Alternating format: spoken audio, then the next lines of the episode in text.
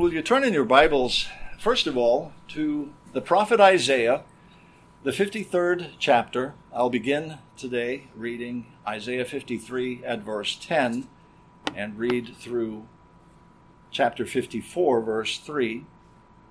That's to prepare us for our sermon text in Luke 24, verses 13 to 35.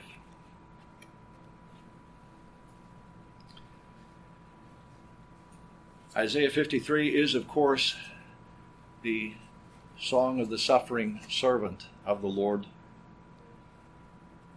I pick up at verse 10 because here we begin to see the fruit of his suffering. Isaiah 53, verse 10 through 54, verse 3. This is the word of the Lord, so let's give it our reverent best attention.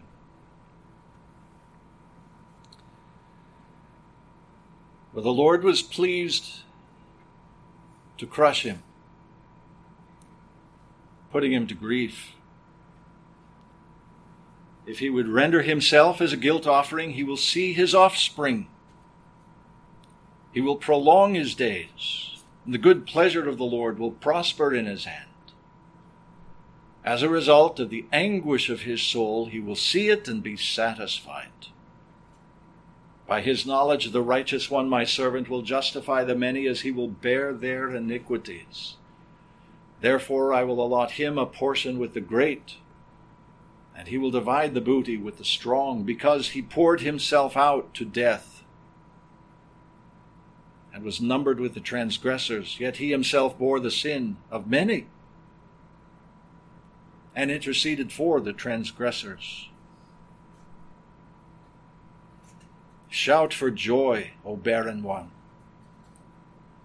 You who have borne no child, break forth into joyful shouting and cry aloud, you who have not travailed, for the sons of the desolate one will be more numerous than the sons of the married woman, says the Lord.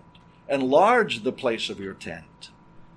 Stretch out the curtains of your dwellings. Spare not Lengthen your cords and strengthen your pegs, for you will spread abroad to the right and to the left, and your descendants will possess nations and will resettle the desolate cities.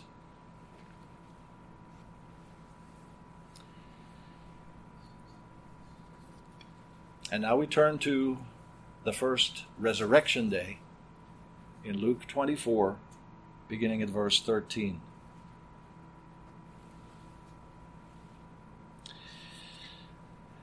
And behold, two of them were going that very day to a village named Emmaus, which was about seven miles from Jerusalem.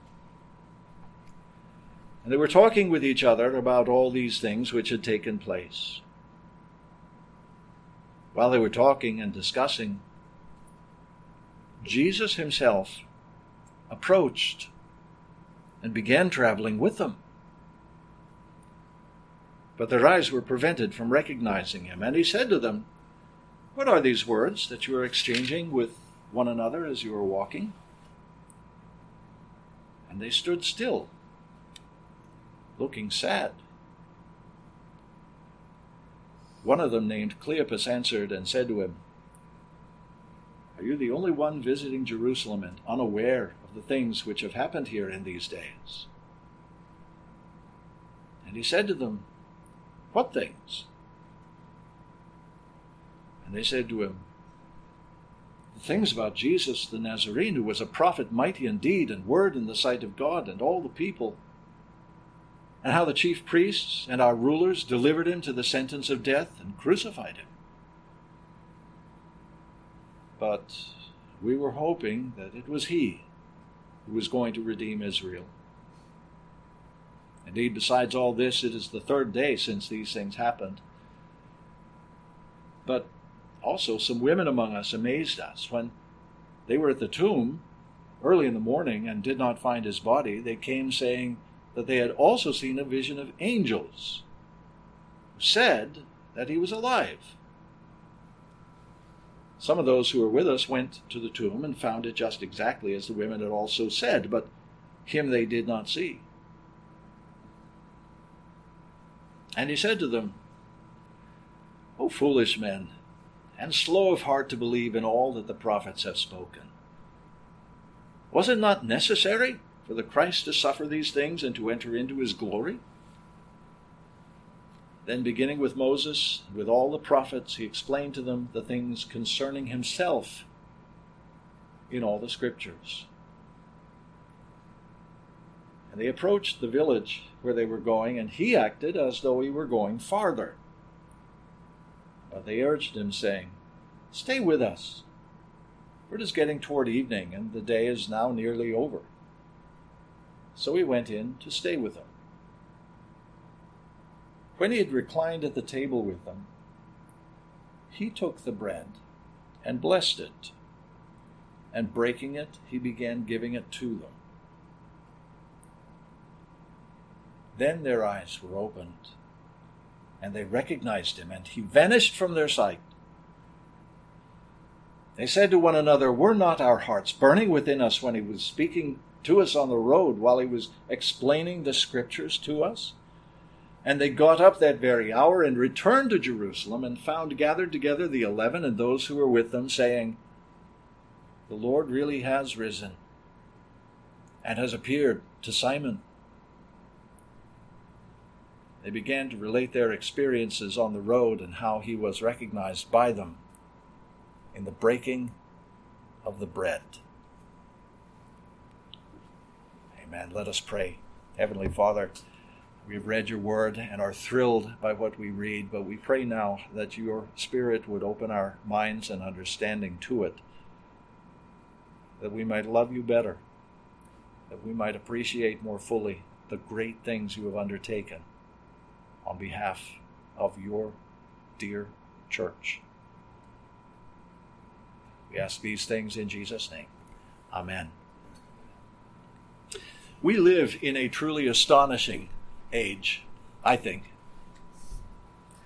It's astonishing, at least to me it is, as someone who aspires to engage constructively with our culture, it's astonishing that so many today demonstrate this uncanny ability to hold with a bulldog tenacity to various unproven, unprovable social and political opinions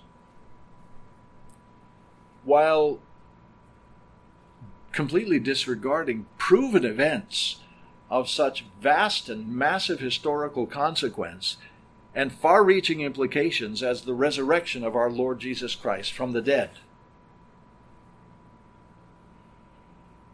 It's almost as if this apocalyptic triumph of Jesus Christ over sin and death and the grave doesn't apply to people 364 days of, of the year. Only on Easter. Only perhaps at the funeral of friends does this smashing victory over the fallen natural order of things seem to ripple over the conscience of this present age. But those three words, He is risen,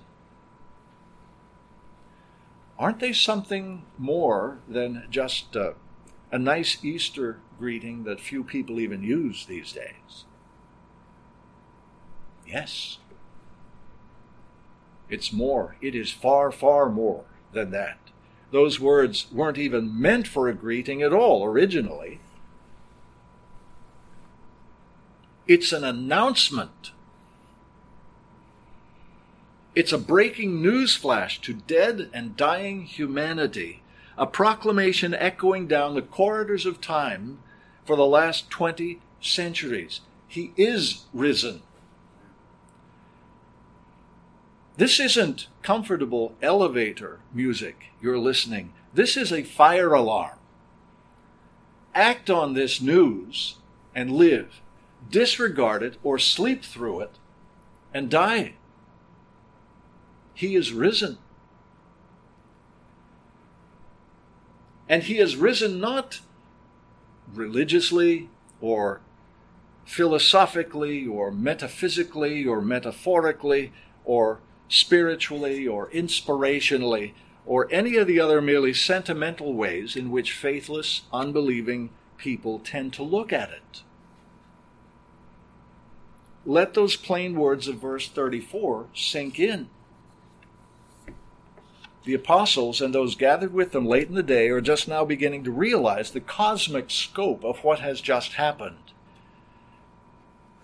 The Lord has really risen and has appeared to Simon.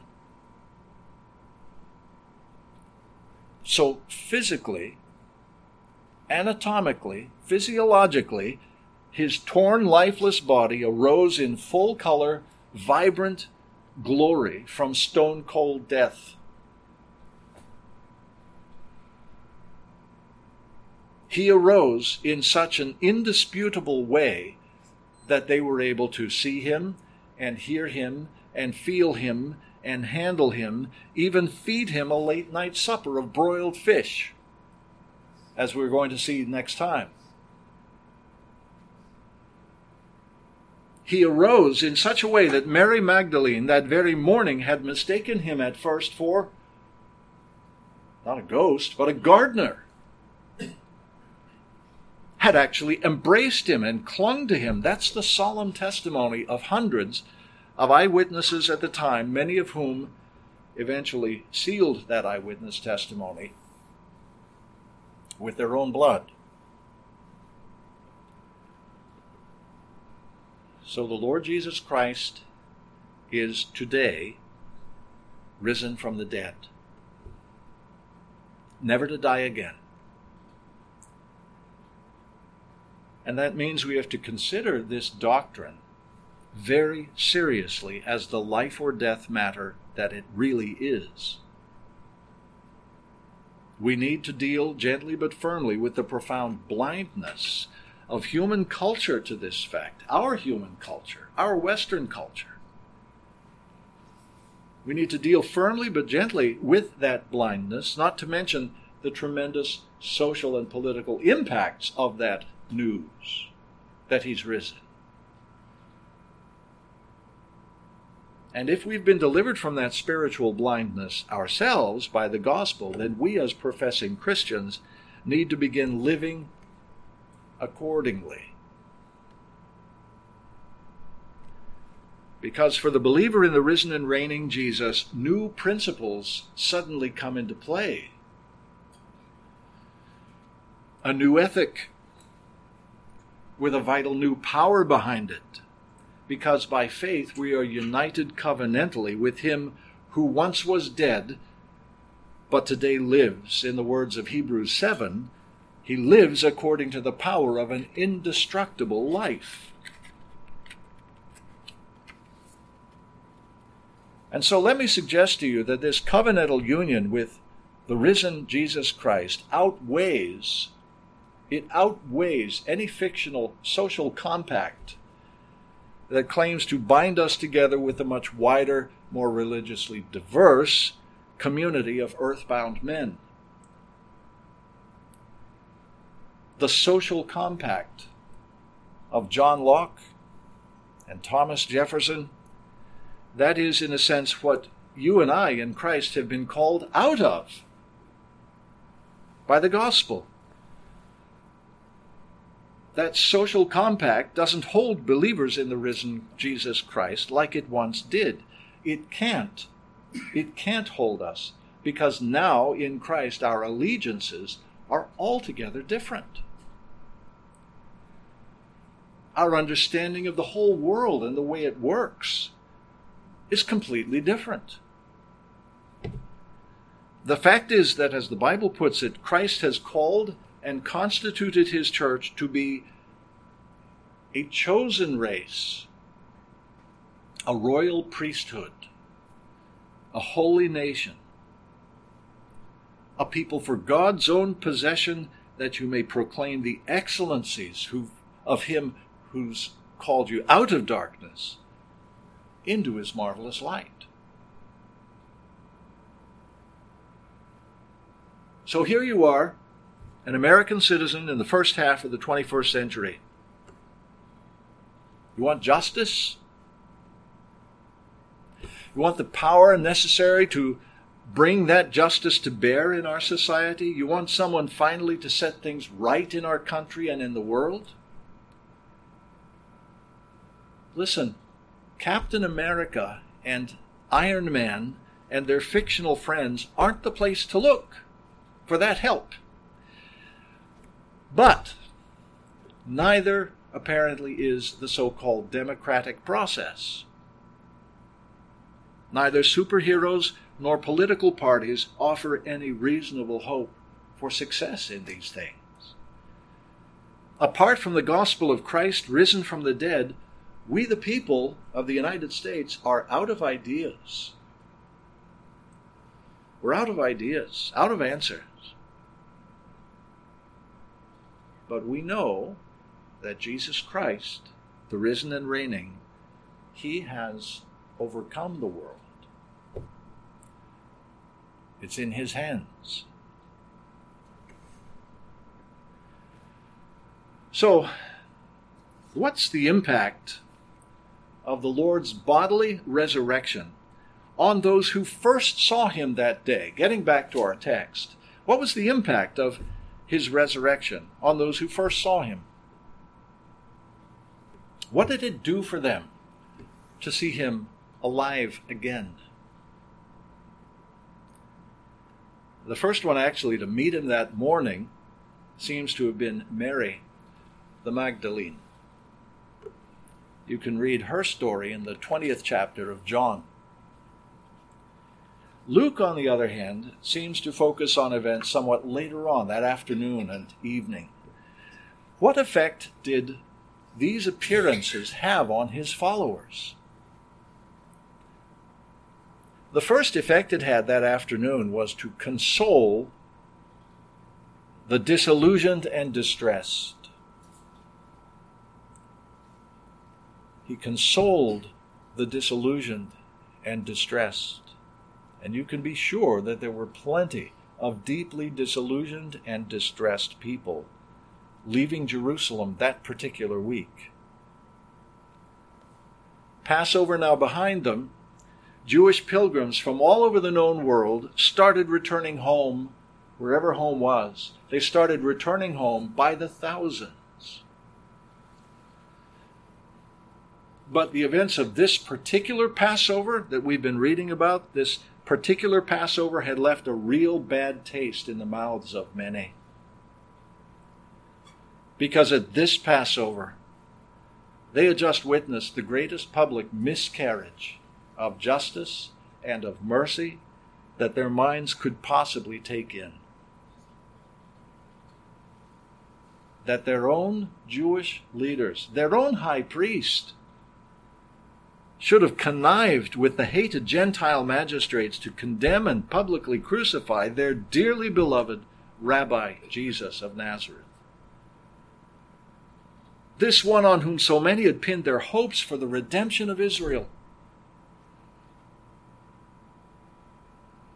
Two of these Jewish disciples now head back home to Emmaus, just a couple hours' walk home from Jerusalem. And these two people, we only know the name of one of them, they walk and talk together. And the more they walk and talk, the more depressed they become. Because the public ministry of this good man Jesus had been so bright, it had been so encouraging. He was clearly a rising star. It had been so filled with power and grace and plain good sense, no man ever spoke as this man. And they loved him. Now he's dead. The very fact that he is dead demonstrates just how far redemption is from us Jews after all. It wasn't long ago that it seemed to be so close just a week ago, the kingdom of God truly seemed to be at hand.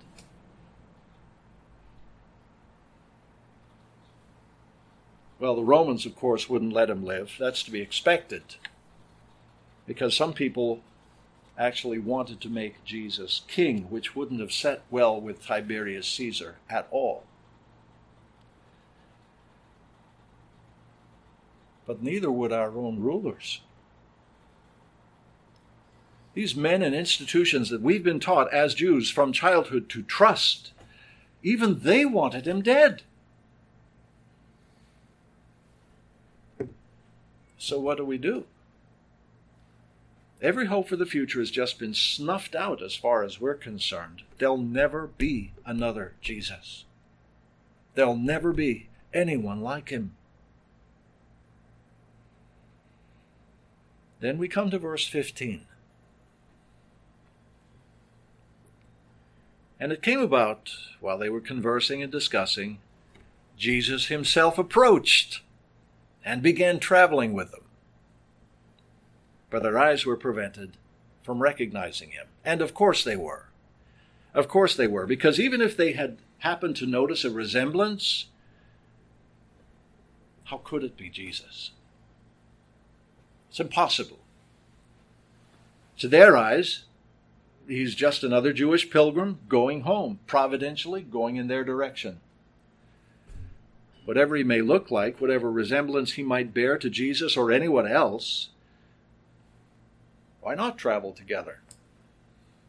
Why not travel together? Other pilgrims on other occasions used to sing the Psalms, of course, to pass the time and the miles as they're on pilgrimage, but no one here felt much like singing, not at this point because they were sad. They're sad. Jesus died, and all hope, as far as they're concerned, all hope died with him.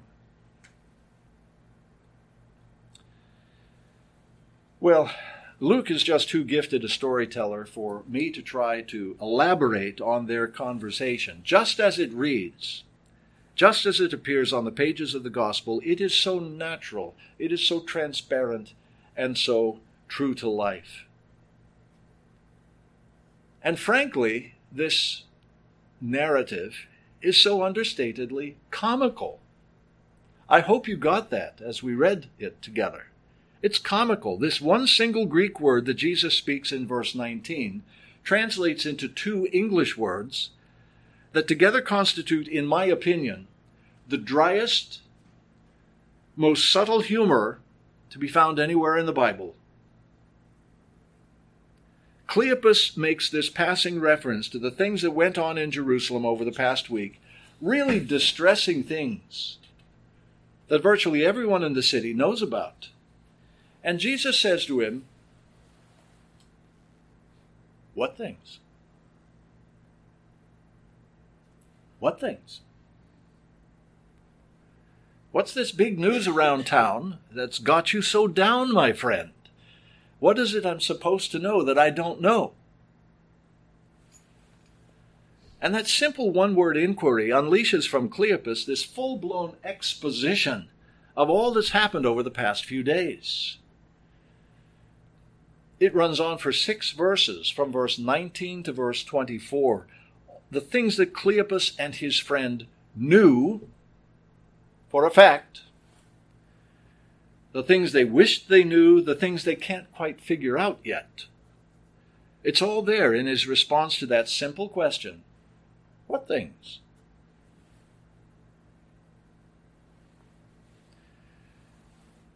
Sometimes, as you may know, when you grieve, you just have to get it all out.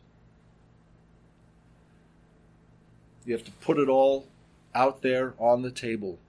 It's therapeutic. Some people need to sob it out convulsively in gallons of tears, like Mary Magdalene did earlier that morning at the empty tomb when she didn't know where it was they had taken her Lord Jesus. But others who grieve get it all out by telling their story giving their own personal take on things. That's what Cleopas does here and it takes Jesus' personal, in the flesh appearance to him to provide this service of personal consolation in his distress.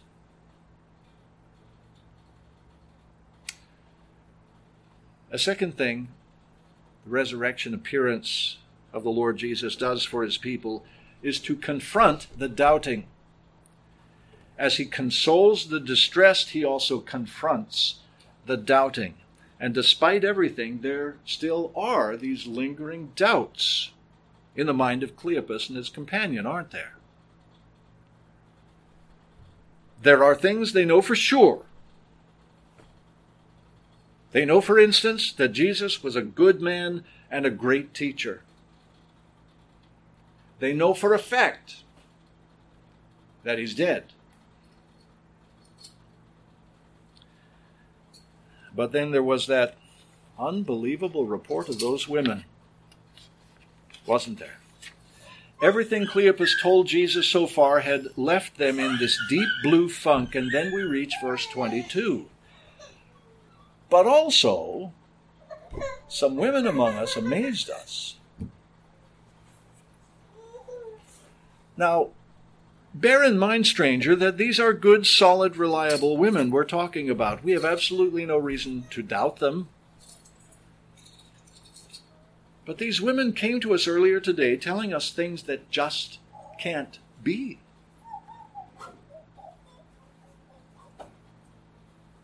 And so they're in some doubt about the way things actually stand, aren't they? There are things we know, but there are the things that these women reported to us, and we can't figure it out. They're in doubt. And you've been there too, haven't you? I mean, teetering on that knife edge between what you know to be true on the one hand and what you earnestly hope to be true. You may know, for instance, that you're a single mother coming out of this disastrous relationship and that no good man could ever actually be interested in you. But you hope otherwise. Or you know that you're a man absolutely without prospects in life and that no woman would ever so much as give you the time of day. but you hope otherwise. Or you may be lost at sea, adrift on the face of the wide ocean. And though you know it's impossible, you hope against hope that some ship might actually appear on the horizon, that distant, unbroken horizon, and that ship might actually spot you and come to you and rescue you. These two men on the road to Emmaus have their doubts. They know what they know, but the reports they heard make them hope otherwise. So, in order to confront their doubts, the risen Lord Jesus, thirdly, confirms the direction that the scriptures, scriptures have all pointed ever since the days of Moses.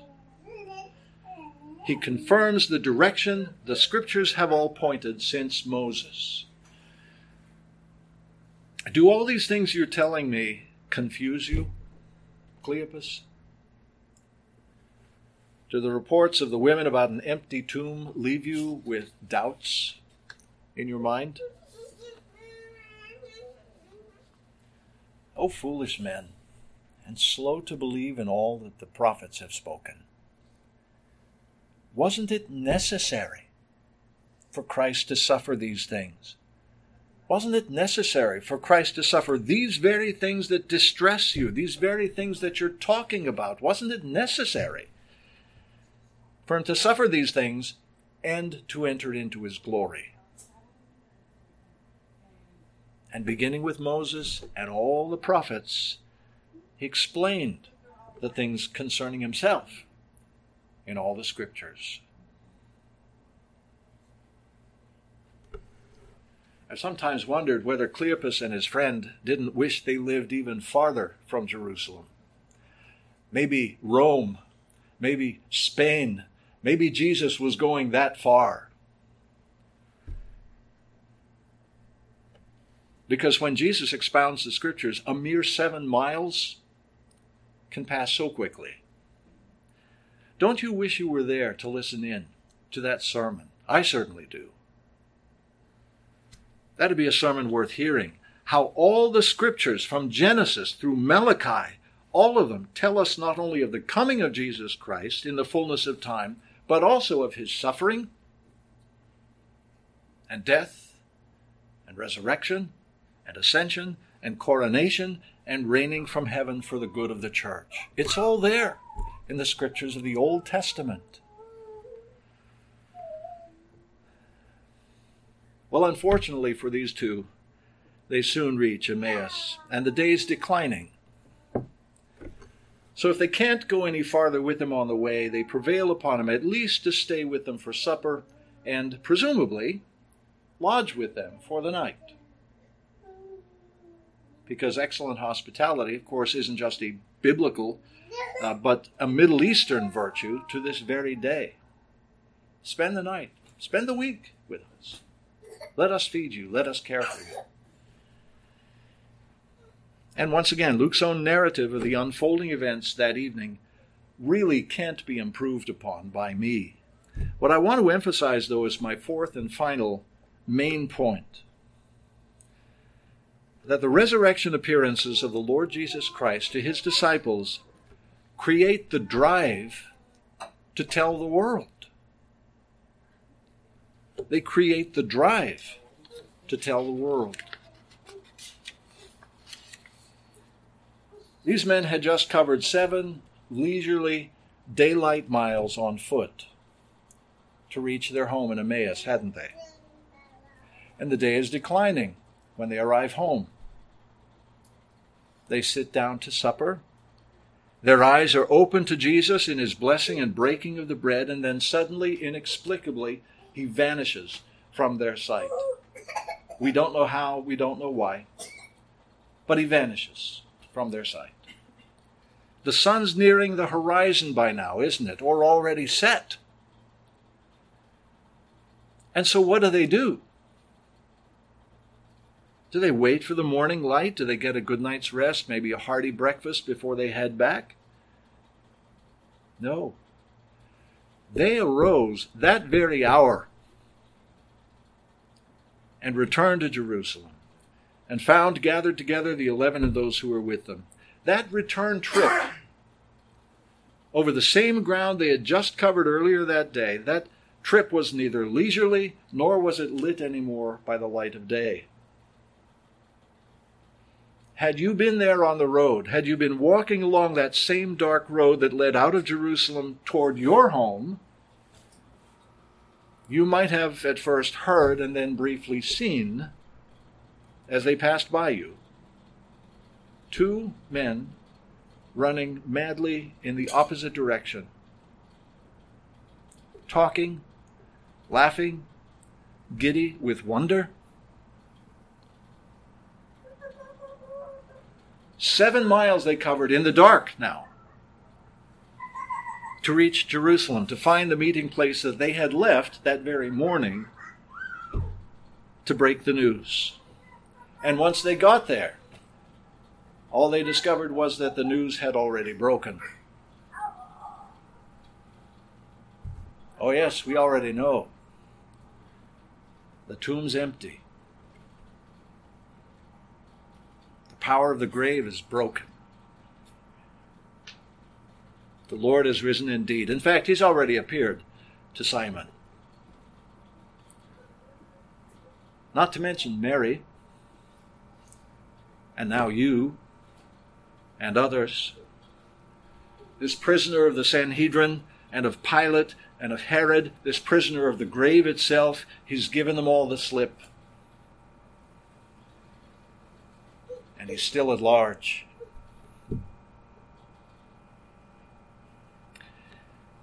Just a final application of this passage.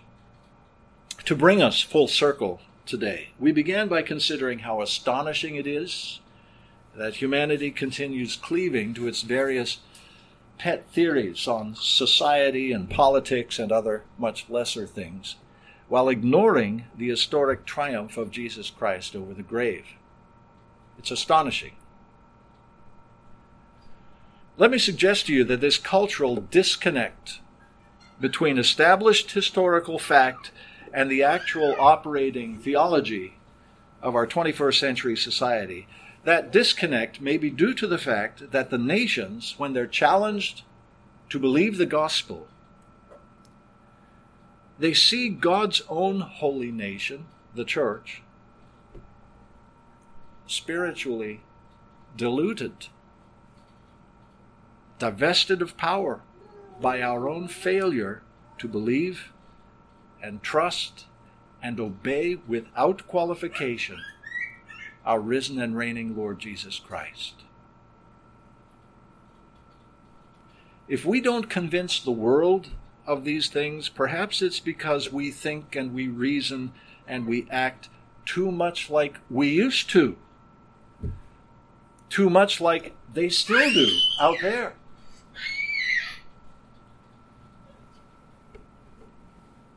So, did the Lord Jesus Christ actually rise from the dead as both the ancient scripture and first century eyewitnesses attest? Did he really rise from the dead? If the answer to that question is no, then let's just not bother to meet again next week or ever. Because we've all got better things to do on a Sunday morning. But if the answer to that question is yes, he's risen from the dead, then please let us jettison this whole naturalistic world and life view into which the public schools and the courts of law and the media and advertising have so carefully indoctrinated us. Let's abandon that ship. Let's give it up. Declare your independence from that kind of closed universe thinking and take your cues, begin taking your cues from better authority. Because we march to a different drummer now. We serve a different captain. As the psalm so wisely urges, put no confidence in princes, nor for help on man depend he shall die, to dust returning, and his purposes shall end. Amen. Let us pray. Thank you, Heavenly Father, for not only being the author of life and bringing us into being, but by the blood of Jesus Christ and his atoning death, giving us eternal life. Our Lord Jesus Christ, the captain of our salvation, has conquered and vanquished death itself, that we, his people, may live. We pray that we may come to appreciate this, to walk no more according to the course of this world, but to walk in newness of life according to the light of the gospel and this glorious news of his resurrection from the dead. Grant these things, we pray, in his precious name. Amen.